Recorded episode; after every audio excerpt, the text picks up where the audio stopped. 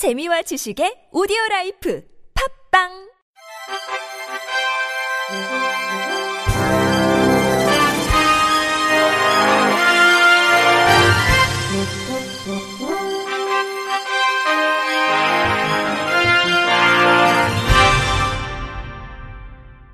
청취자 여러분 안녕하십니까? 6월 6일 화요일 KBIC 뉴스입니다.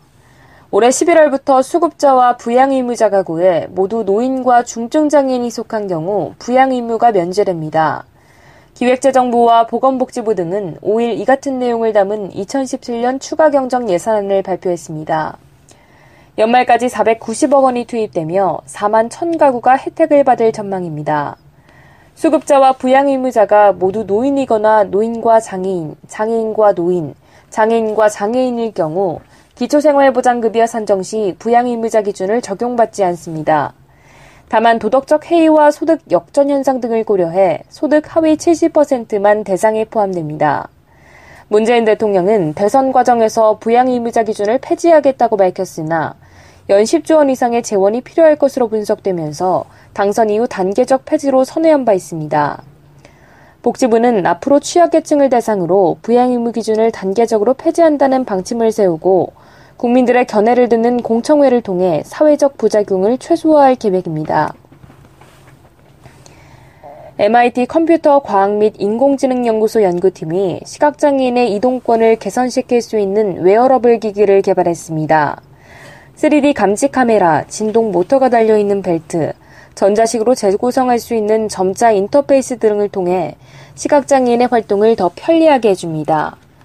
연구진은 음성을 사용하지 않고도 주변 장애물 등 상황을 알려주는 시스템을 만들고자 했다며 머리와 목 등 여러 부위를 두고 시험해 보던 중 다른 감각에 가장 적게 사용되는 신체 부위가 복부라는 것을 알게 됐다고 설명했습니다.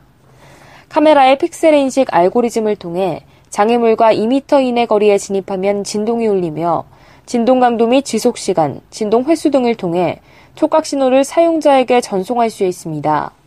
진동을 달리 줌으로써 장애물에 접근하고 있음을 알리거나 빈 좌석이 있는 의자를 찾는 것도 가능합니다.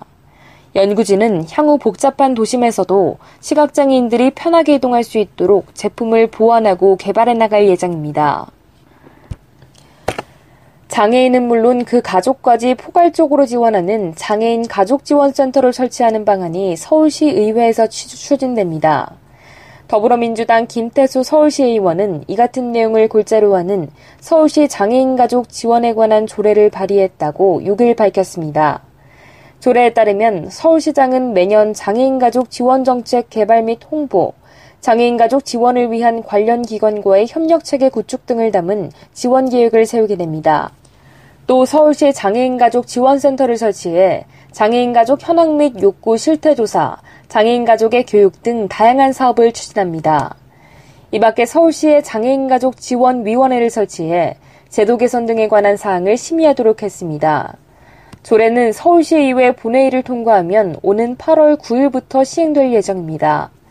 김 의원은 전체 유형의 장애를 포괄하는 장애인 가족 지원에 관한 법적 근거를 마련하는 것이 조례의 목적이라며 시장이 기본 계획을 수립하도록 함으로써 장애인 가족의 안정적 가정 생활을 도모하고자 한다고 제안 배경을 밝혔습니다. 인천시는 자립을 희망하는 시설거주 장애인의 자기결정권 보장 및 지역사회 통합을 지원하기 위해 2017년 탈시설 자립 지원 사업을 위한 실무 협의체를 구성하고 운영한다고 5일 밝혔습니다. 시는 그동안 중증장애인의 자립 지원을 위해 조례 제정, 중증장애인 자립생활 지원센터 확대 운영, 체험홈 자립주택 운영, TFT 운영 등을 꾸준히 확대 추진하고 있습니다. 올해는 탈시설 자립 지원 정책의 체계적 운영과 지원을 위해 인천시 장애인 거주시설, 장애인 자립생활센터, 장애인 복지관 등이 실무 협의체를 구성하고 정기적으로 운영하기로 했습니다. 이를 계기로 소통과 협의를 통한 각 기관별 탈시설 및 자립 지원 실행 역량 강화와 협업 주체별 역할을 정립하는 한편 향후 인천형 탈시설 자립 지원 모델의 기초 자료로 활용할 계획입니다. 또한 탈시설 자립 지원을 위한 각 기관의 공감과 화합을 도모하는 일련의 사업을 연내 추진할 방침입니다. 이를 통해 자립을 희망하는 시설거주 장애인을 위한 능동적인 정책이 마련될 것으로 기대됩니다. 김태미 시 장애인복지과장은 앞으로도 장애인이 지역사회에서 더불어 살 수 있고 직접 체감 가능한 자립 기반 조성 정책 마련을 위해 최선을 다하겠다고 전했습니다. 실로암 시각장애인복지관은 지난 3일 서울 관악구 제1구민운동장에서 시각장애인 가족 1200여 명과 함께 2017년 시각장애인 가족 한마음 축제를 개최했습니다. 행사는 평소 야외 활동이 어려운 시각장애인들이 체육 경기에 참가하고 다양한 신체 활동을 활용할 수 있도록 구성됐습니다. 훌라우프, 줄넘기, 팔씨름, 윷놀이, 이어달리기 등의 체육 경기와 KT&G 상상유니브 대학생 봉사단에 오감으로 할 수 있는 체험 부스, 고돌병원의 건강 부스 등이 운영됐습니다. 이외에도 장애 체험, 보조공학기기 시연회가 진행됐으며 아이들을 위한 에어바운스, 아동 체험 활동, 가족 체육 경기 등 다양한 프로그램이 마련됐습니다. 행사에 참여한 송미연, 이현규 씨는 규모가 큰 행사일수록 가족이 함께하는 프로그램은 적어서 아쉬움이 있었는데 여기는 아이들도 함께 즐길 수 있어서 좋다고 소감을 전했습니다. 실로암 시각장애인 복지관 김미경 관장은 시각장애인 가족이 만나고 직원과 이용자가 만나 서로를 이해할 수 있는 시간이었다며 앞으로도 더 많은 시각장애인들이 함께 즐기는 축제가 될 수 있도록 노력하겠다고 밝혔습니다. 1급 시각장애인 CEO 김갑주 대표의 자선 에세이 어둠 속의 빛을 찾아 출판 기념회가 5.18 기념 문화센터에서 열렸습니다. 이날 기념식에서는 윤장현 광주 광역시장을 비롯한 사회 각계각층의 인사 400여 명이 참석한 가운데 식전 공연과 기념식 그리고 축하 연회 순으로 진행됐습니다. 이 책은 학창시설인 대학 재학 중에 시력을 잃었지만 가톨릭 다방 운영을 시작으로 두매 외식 사업가가 되어 금년 4월 국민 훈장을 수상하기까지의 인생 이야기를 엮었습니다. 김갑주 대표는 장애인과 비장애인이 함께 어울려 살아가는 공동체를 위한 어둠 속의 빛 사회적 협동조합을 준비하고 있다며 출판 기념에서 얻은 이익과 후원금은 전액 체험관 건립 비용으로 사용하겠다고 밝혔습니다.